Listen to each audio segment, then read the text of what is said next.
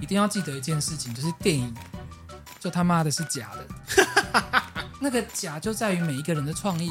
嗯，你可能这个墙壁本来都不是这个颜色漆上去的，对，本来甚至没有两层楼盖上去的，目的就是要去打造出那个戏剧里面的空间。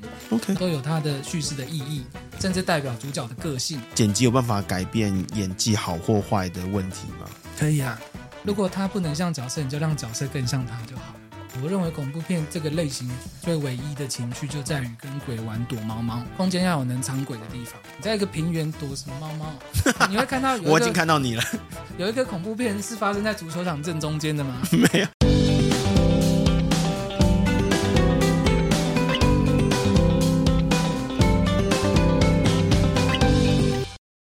今天很开心呢，我们邀请到了呃金马金钟的剪辑师高明胜，我们就欢迎他。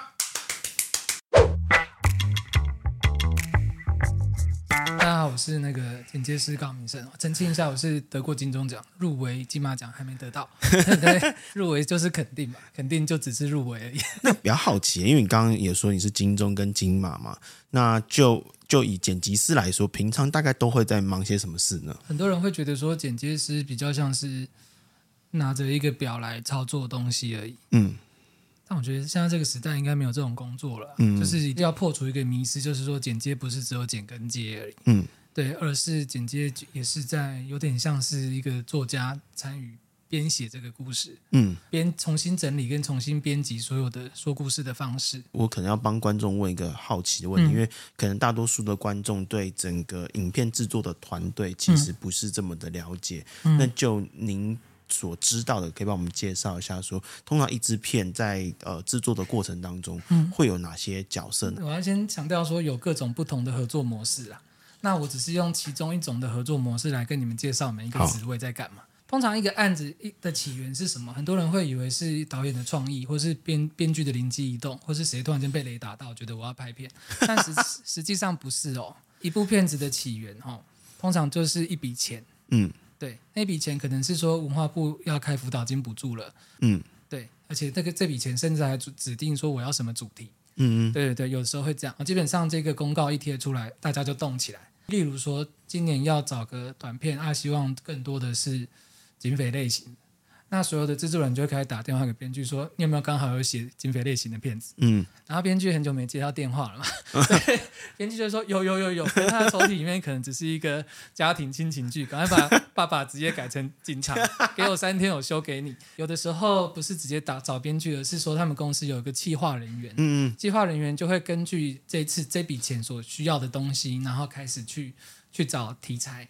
然后开始去做一系列的，我们叫田野调查，就是各种的情报收集，对，然后来去看哪样子的故事值得写，然后他们会写出一个计划书以后，才去找一个编剧说我们要写这样的故事，你可不可以帮我写？有的时候这个时候就会找导演进来，OK，对，可是大部分时候这个编剧就是导演，oh. 对，因为台湾的导演很喜欢自己编剧，Okay. 对，这个过程叫做开发，他们会在这个开发过程努力。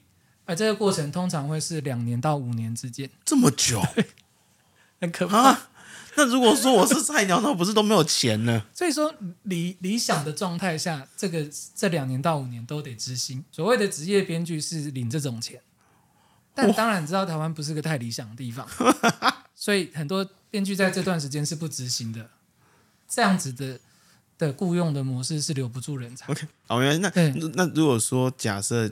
这个是顺利进行的话，嗯、那假设你获得预算，那之后会怎么进行呢？准备要拍好，通常准备要拍的时候，他们才会再来审视这个剧本能不能拍哈啊。剧本能要钱跟能拍是两回事，啊、不是已经先确定好可以拍了？那、啊、执行上一定会有很多的困难。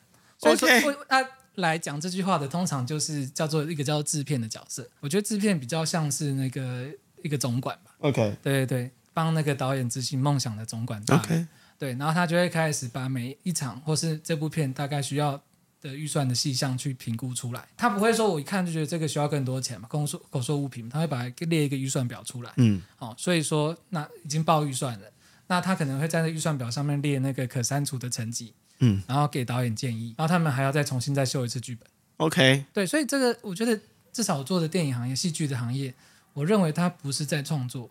又或者说它不是那么的简单的创作，它比较像在制作一个产品。好，所以在开拍之前会再努力的再修剧本，对，然后但同时呢，其实制片跟他的组员们，他们就会开始进行各种的找场地啊，找演员啊，然后带摄影师去看场地啊，你喜欢哪个场地比较好拍啊？导演也去看啊，还有一个叫美术指导的，他就是负责去那个陈设场地啊，然后跟摄影指导一起。一起协调整个影片的色调啦。哦，有一件事我已经跟大家讲了，就是说一定要记得一件事情，就是电影就他妈的是假的，不要再觉得电影是真的。因为什么？因为我就是造假那一个人，你知道吗？电影怎么会是真的？嗯啊，那个假就在于每一个人的创意。嗯，你可能这个墙壁本来都不是这个颜色漆上去的，对，本来甚至没有两层楼盖上去的。对，目的就是要去打造出那个戏剧里面的空间。OK，然后每一个颜色、每一层楼、每一个枕头都有它的叙事的意义，甚至代表主角的个性。OK，一个宅男的家里不会有一个碎花枕头啊，可能是个美少女枕头。OK，可能是一个比较直男的、比较不修边幅的枕头，但绝对不会是个很干净的枕头。这些都会在考量里里面。我，考量这么细节。对，甚至说他的卧室大部分是夜戏，对，都在睡觉的时候，枕头可不可以不要是黑的？不要是深色的，我要是白色的、亮的，因为我这样打光比较脸比较看得出来。所以这些都是美术指导、美术指导跟摄影指导去协调出来。OK，对对对，所以在整个前置期上哦，大概也会花三个月左右。OK，然后开拍就是大家所想象得到的，有灯光师啊，有演员啊，有化妆师啊，有各种那种开一台车出去几几十个人、几百个人出去拍嘛。嗯、那些。拍摄其实还算快，就是三十到四十几天就会拍掉一部电影。哦，那其实蛮快的。对对对，是算慢，算慢的。因为好莱坞最大的片子也才拍三个月，他们的预算是我们的一百倍哦。可是我们的拍摄时间是他们的三分之一哦。我靠！OK，拍完以后就开始进后期，后期就会先进剪接师这里，对，然后剪接师就会开始着手进行整部片的剪接，对，然后啊、呃，剪接的过程大概三个月左右，我自己剪一个版本大概一个月。然后导演进来修，差不多两个礼拜到三个礼拜，可是还要给很多个投资者啊，对他们还要看，然后反复的修改，然后大概会在一个月，然后这个时候就定剪，啊，定剪就是说画面不会再调整了，顺序不会再调整，然后这些都不调整以后才会再进行后面的配乐，同时找音效设计，同时找调色，同时找动画师，大概就这些，然后之后再把全部东西汇整在一起。到后期公司会整在一起，嘿，啊，导演那段时间就要同时的 check 很多东西，所以导演在剪接的时候看的是没有调色的、没有动画的，都要靠想象，就好像一脑三用这样子，全部都要靠他脑袋给他想象出来。对对对对，然后他最后全部组合在一起，他再 check 一次，然后大部分的时候是很难回去再修改的，做了就要付一次钱嘛。嗯，对，所以就很考验导演的的能力。嗯，导演在后期的能力是非常重要的。OK，对，会省掉很多钱。开发完拿到钱以后，到电影上映，通常会两年。我靠，不会因为这样子可能时事就不一样。通常不敢写时事，不然一定会变老梗。那对于剪像电影、电视或者是广告，嗯，或者是像现在 YouTuber 或者是 Netflix 像这样影集，就剪辑师来说，有没有什么不一样呢？如果你把它当成食物来说，就很好理解。嗯，就是 Seven 卖的意大利面就不能拿来约会嘛。嗯，那约会就要去那种气氛比较好的意大利面嘛。嗯，真的老饕饕客吃的意大利面，可能又是另外一种，不见得是等级比较高，但是是另外一种形式的意大利面。视频啊，影片其实也是这样子。这个差异性其实是在于观众如何去使用这个东西。电影其实是一个蛮有点像是进城去看秀，对，好像我们去那个百老汇看一场秀。那更多的人是看电影的功能是什么？其实就只是为了约会而已。所以它势必是要不能太悲观的，嗯，否则你的约会就毁掉了。然后它势必是要是一场可以谈论的华丽的秀。嗯，好，那影集呢？影集现在相对于电影反而来说比较私密一点，嗯，啊，跟以前在电视在客厅看连续剧那是不一样。嗯，现在的人看剧都会用自己的携带式设备看，反而很少在客厅看。好，在客厅看，就大家夫妻一起看，也是算是一个私密的时光，肯定是等小孩子入睡以后才开始看的，所以他可以更多的讲一些没那么华丽、没那么精彩，但是很有深度的心事剧情。对，嗯，因为这样子的观影习惯的改变，好，所以导致影集越来越走向这个方向。可是这些都会随着时代的改变哦，不是说今天这样，明天就这样子。嗯，对，所以我们要一直去观察消费者的那个使用习惯的改变。我觉得 YouTube 已经大幅度的取代以前电视节目。嗯，对对对，很多人是边吃饭边看 YouTube，嗯，又或者是说边洗澡边大便边切放松的时候再看。所以他就是需要去填满那个碎片的时间。我觉得 YouTube 也取代以前看杂志的时间。嗯，对，一本杂志两百块，里面包含了两百件事情，嗯，一页就三件事情。对，大概会是这种感觉。OK，对，所以可以是以一个复杂程度来描述。对，不管是电视、电影，还是或者 YouTube 来说，其实都有各式各样、各种不同类型的影视作品。嗯、对剪辑师来说，会有不同的点吗？会哦。我觉得这是台湾电影最严重的问题。嗯，大多数的人员不熟悉各种类型的情绪在哪里。嗯，要么他们瞧不起这些类型，说像我之前剪很多恐怖片嘛。嗯，很多人会说恐怖片又没剧情，这句话就是在瞧不起恐怖片。恐怖片本来就不需要太深奥的剧情啊。嗯，又不是文艺片。嗯，那我要不要说文艺片又没打斗画面？嗯，这句话永远写不完呢、啊？对啊，对啊，所以。各个类型都有他擅长的，就像是我我看变形金刚时候说他是无脑片。变形金刚很感动，很有剧情，很需要思考，你就弃坑了，不如去看诺兰，对不对？如果说他给我讲太多台词，我会疯掉。就好像这是一碗最营养的卤肉饭，你就觉得嗯，那我不要，不要吃，好好难吃哦。有机咸酥鸡，养生咸酥鸡，吃了会瘦的咸酥鸡。对啊，那那就没有那个情趣了嘛。嗯，对啊，我们普遍需要了解更多类型的情趣，才会知道。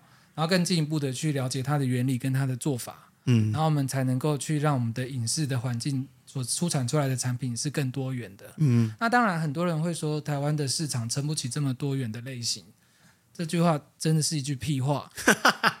就是你不能在电影排行榜前十名只看到其中一名到两名的国片，其他八名不就是多元类型吗？嗯，台湾人喜欢多元类型啊，所以我认为这个潜在市场是在。嗯，对对，或者说那个市场不是潜在，它是很明显摆在那边，只是目前被那些洋片占走了而已。嗯，对，你不能忽略那些喜欢看洋片的观众，他们也有可能喜欢看国片。OK，那可不可以分享一个你最擅长的类型，然后分享说这个类型的剪辑的方式跟可能跟就以喜喜剧类来说有什么不一样，或者跟其他的类有什么不一样？OK，很多人觉得说喜剧就是要好笑，对不对？嗯，但其实喜剧的重点。那个好笑是剪接很难去调整，OK，就是你的顶点就在那里了，我不可能去作假，让它很做作的、很离谱的、很夸张的好笑，那就不好笑了。你过度人工造作的高潮笑点，那个观众就会觉得有操作的痕迹，所以操作的痕迹不应该在高潮的地方，而是在低潮的地方。哦，喜剧的原理是出乎预料的反应，嗯，对，所以其实喜剧片是前半段是悬疑戏，后然后突然间来一个搞笑的反反应。就反转的那个，对，所以其实剪接努力调整的是前半段，努力的让观众觉得这一段要正经讲故事，那后面才会好笑，嗯，而不是努力的去做好笑。这是喜剧类嘛？嗯，那恐怖片呢？我认为恐怖片这个类型最重要的、最主流的、最唯一的情绪就在于跟鬼玩躲猫猫。你觉得躲猫猫重点是什么？就不要被他看到啊，不要被他看到。那或是我要怎么找？但其实作为我们设计者，躲猫猫的重点是那个空间，空间要有能藏鬼的地方。嗯，对对对，你的天花板有没有一个夹层？你的楼梯有没有那个缝隙够大，可以看到偷偷看到另外一个地方？哦，对，所以那有点像是在建造一个游乐设施。嗯，对，躲猫猫的重点是那一个空间能够躲人才是重点。你在一个平原躲什么猫猫？你会看到有我已经看到你了。有一个恐怖片是发生在足球场正中间的吗？没有，那应该不是恐怖片，那应该是血腥片。对啊，所以它一定是在那种，尤其是亚洲人的住家特别特别小嘛。嗯。第二个重点就是说，鬼是无形的。好，你的鬼的造型从来就不是重点，重点是你要如何在一个明明。就没拍到人，也没拍到鬼的这个画面里面，让观众去想象出一个他心中最可怕的鬼的形象。哦，对，我会抓一个镜位，像这样子。OK，但是但是我走开，就是拍一个明明是有人的构图，可是却没有人在里面。嗯，然后再去配上一些很细微的，可能衣服摩擦的声音，甚至是说流水的声音、哭泣的声音，那观众就会觉得说那边要有一个人。哦，我们会害怕任何像人但不是人的东西，哎，明明应该有人却没有人的地方。有，但我害怕的是我老婆。嗯、像人却，但是你说的，好，那为什么会想要从事这个类型的工作？所以一开始就是做剪辑师吗？还是一开始对我我我一毕业就做剪接师，可是以前在学校有大部分时候是做编剧跟导演。哦，对对对，那其实我一开始是想当漫画家。那我怎么跳通那么大啦？那剪接的过程，一个人面对电脑，一个人面对画面，一个人面对故事，那个过程很像在画漫画，你不用去跟那么多人绑弄，嗯，才能去协调一个我很喜欢，但是差那一点点，而差的那一点点却是你很喜欢的，那都是一个沟通协调结果。那我比较喜欢一个人面对作品的，然后我可以任意的作为。对，OK，、嗯、那就就以呃有经验跟没经验的剪辑师来说，嗯、呃，对作品上的呈现有什么样的不一样吗？我觉得最大的根源来自于对于剪辑的了解。如果是经验浅的剪辑师，他在做片子的时候，他看得到的就是表面，就是把画接紧，把 NG 拿掉，然后他走路就要看到他走路的样子。可是剪辑并不只是把它接起来而已，不是看清楚而已。经验比较深的剪辑师知道说，嗯、人的动作无时无刻都在展现他的情绪。对，那其实只要是人的动作，只要是展现情绪，那其实在走路的时候，我们也可以只看到他的脸就好了。你看到他的脸，他的摆动的样子，加上那些特效，还有背景的流动，观众也知道他在走路了。那如果你读剧本，你了解到现在要呈现的是不甘心，虽然他在走路，那你也知道可以利用一个脸部特写来呈现他的不甘心，或许更清楚。又或者是说，那个不甘心是更寂寥的，你可能放一个大远景，甚至是一个空景，火车开过去，开过去之后乍然无声这样子，对，然后是不是就更加的不甘心？哦，对，所以其实我觉得剪辑像在写作，经验浅的剪接师比较像在平铺直叙，比较像在把看到的东西写下来。可是厉害的作家就会利用景物来抒情啊，利用各种的写作的手段来抒情，大概是这样。就以你过去的合作经验来说，可以帮我分享一个你觉得最有趣的一个合作案例？剪接师其实每天都在处理大量的讯息，嗯，例如说光是一一,一句台词，我们可能有十个镜位可以选择，然后这十个镜位都会让这个台词变得不同的意义。那一天可能会处理两到三百个决定。然后睡觉，明天起来又是两到三百个决定，然后所以我往往剪完制片就会忘记那一制片大部分的事情。那你怎么去接续着昨天的情绪呢？啊、哦，好，这是很好的问题哦，因为我觉得剪接师应该要追求的是，或者说我觉得拍片的人都应该要追求的是第一次看片的感觉，因为大部分的观众只会看你的片看一次，嗯，就决定它是好看或不好看，或决定要不要看第二次。对，那。所以忘记是好的，因为你每次都是可以当成全新的观众来看一次。所以很多人都会说，这部片我看了很多次，我才发现有一个缺点。我通常就会说服了客户说，没有人会看你的片看很多次，第一次好看就是好看。电影是假的嘛，我们都是在造假。电影是幻术，幻术本来就经不起推敲。嗯，你经得起推敲的幻术肯定很无聊。嗯，嘿，这个或许可以跟整个行业讲，经得起推敲的电影，对，那你就。看会不会很平庸，自己去评断。Okay, 往往是第一次的那个呃稀里呼噜的，然后那个非常高潮迭起的电影叫高潮迭起嘛。那你的情绪在高低起伏的时候，你的理智是恍恍惚惚的吧？好看电影都是这样子哦。你不能用理智去推敲你的作品。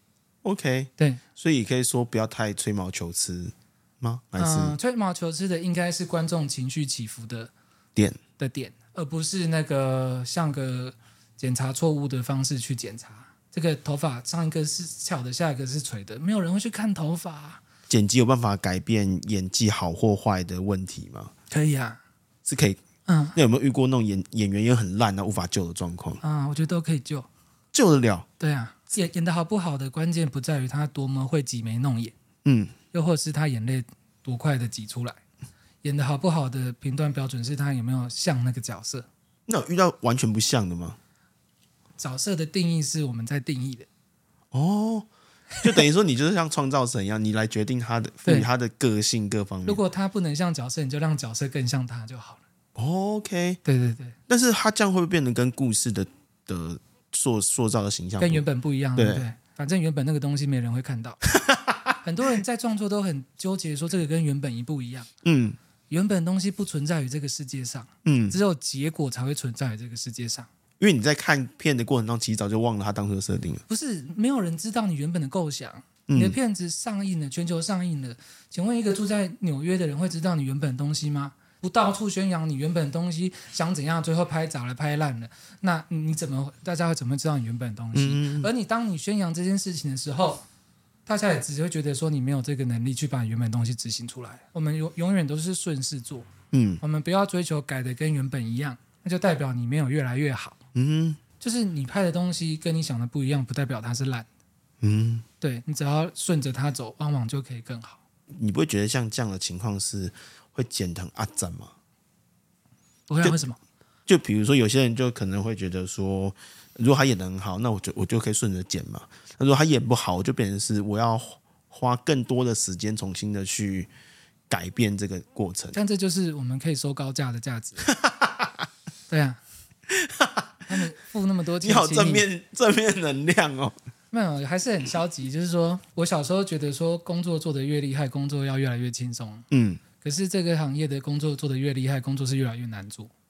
OK。对，因为我们是手艺人嘛。嗯。就是越难的活，才越需要越高明的手艺人。嗯。所以你问我说，电影有什么地方是骗人的？全部都是骗人的啊。嗯。见鬼的事情也都是虚构的啊。啊，他们谈恋爱也是假的啊，都是演的啊。他们搞不好男女主角各自有家庭啊。但我觉得大家也不用太灰心啊，就是说，对你现在害我就不想花钱去看片。这个行业哦，就是说，我觉得电影的本质是我们用真的东西来造假。嗯，就是说，不管怎样，演员他的眼泪，他势必在演的时候，他是想到一些他自己过往的回忆，哭的那个悲伤是真的，以真造假，以假乱真，来混乱你对于真实的界限。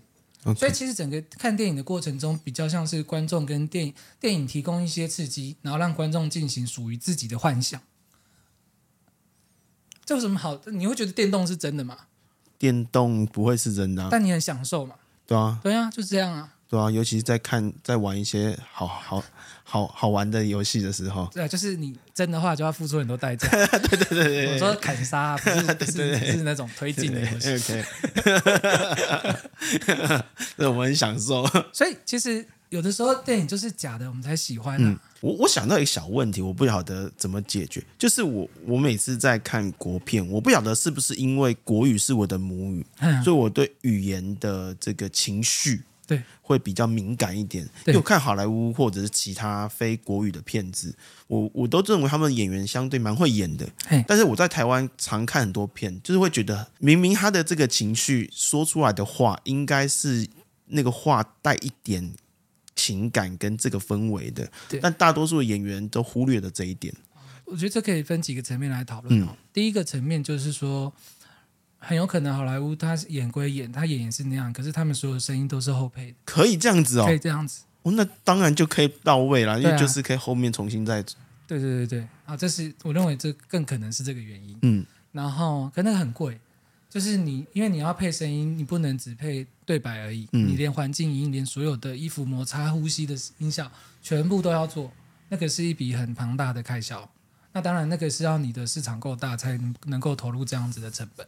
我自己有一个的推论，就是说会会演戏的人，他他在声音的控制的情感面是控制的很细腻的。嗯哼，我认为这个是最难达到的。嘿嘿，这倒是有。对，因为我，这个是我每次在看片时我会专注的一个点。Okay. 那这个也是有缘由的啦，就是说台湾的影视的发展从各种时期一路转到有点偏纪录片，他们所谓偏写实嘛。但实际上，在影片的类型上是偏纪录片。嗯。那他们觉得那个是更加真实的，对。例如说新电影的时候，就是有这个趋势了。然后呢，甚至说到了那个以前偶像剧刚开始的时候，他们找年轻演员，也是都是要找那个自然不造作的。然后慢慢的，这些表演的技巧都慢慢的被忽略了。找一个流氓的角色，我就找流氓来演就好了。嗯，对，我要找一个帅哥，就找一个帅哥就好了，甚至是不用化妆的那种。但是就少了那种。造假的能力，一路往真实的方向走，就会变得说很容易被用真实拿来对比。可是关于真实，所有活在这个世界上的人都有自己的说法。所以我认为，在影片上只呈现真实，就很容易说你的真实不是我的真实，又或者是说你的影片的步调会很慢。嗯，因为真实的进展是慢的。可是我们往往可以在一部片里面就看到一个人的一生，那个步调是很快的。那当然，那个台词要更精简的。那这种精简的台词，你用很真实的表演，就会有违和感。嗯，对对对对。OK，那像这样的情况下，剪辑是有办法处理的掉的吗？可以啊，就尽量少讲话。对啊，就是很多时候眼神就可以代表很多意思了嘛。嗯，啊，就比如说这样讲好了，如果你想要约一个女生晚上去看电影，你会怎么约？第一句话，没小干不？没塞啦，当场嘞。哦，就会问他说晚上有没有空，要不要去吃饭啊？对，你会问他要不要吃饭，嗯，你不会说。刚好我手中有一张电影票，晚上要不要跟我一起去看电影？这个太旧太老套了吧？可是戏里面都这样演，就很糟。嗯，就是我们人不是这样讲话的啊。嗯，我们更多的时候就是，嗯、呃，你今晚有空吗？你光讲这句话，对方就知道你要约他了。嗯，对。这会再更破题啊！就晚上要去吃饭。对啊，嗯，这些台词也只是为了传达情感而已，所以有时候情感情感传达到就够了。嗯，又甚至说这一场戏会说，哎，那个小美，小美转头看你，然后。她的眼神，你的眼神就可以接下一场戏，甚至不用邀约哦。对啊，所以你是透过这样方法更加有悬疑性。哎，对啊，让观众更多遐想。嗯，那如果说今天有观众觉得这一集分享的还不错，那你也想要获得简故事的这本书的话，那再麻烦大家帮我们这一集的。呃，影片当中按赞，然后帮我们留言你对这集的感想，以及分享这部片出去，然后把相关的证据贴在我们的 YouTube 的那个社群平台，然后我们会随机抽出五名的观众，然后把阿胜老师他的那一本解故事的签名书，然后分享出去，然后所以再请大家帮忙多多的去按赞留言，然后订阅我们频道，然后分享出去，谢谢大家。剪接这些所谓的鬼片的过程当中。嗯有没有遇到一些有趣的案例？有啊，喇叭就冒出了小孩子的笑声，说：“为什么？为什么？说哈哈哈！为什么？”循着那个声音找，我就在窗台旁边发现他头一直不停的在抽搐。他说：“咦咦咦咦！”我当时还想说：“干你你还是在演鬼片呀？”嗯、然后我这个时候又想说：“该不会开关是关的吧？干，最好是给我 on，不要 off。on on on。”你看的时候是没有电池。嗨，我是小欧，你的人生好伙伴。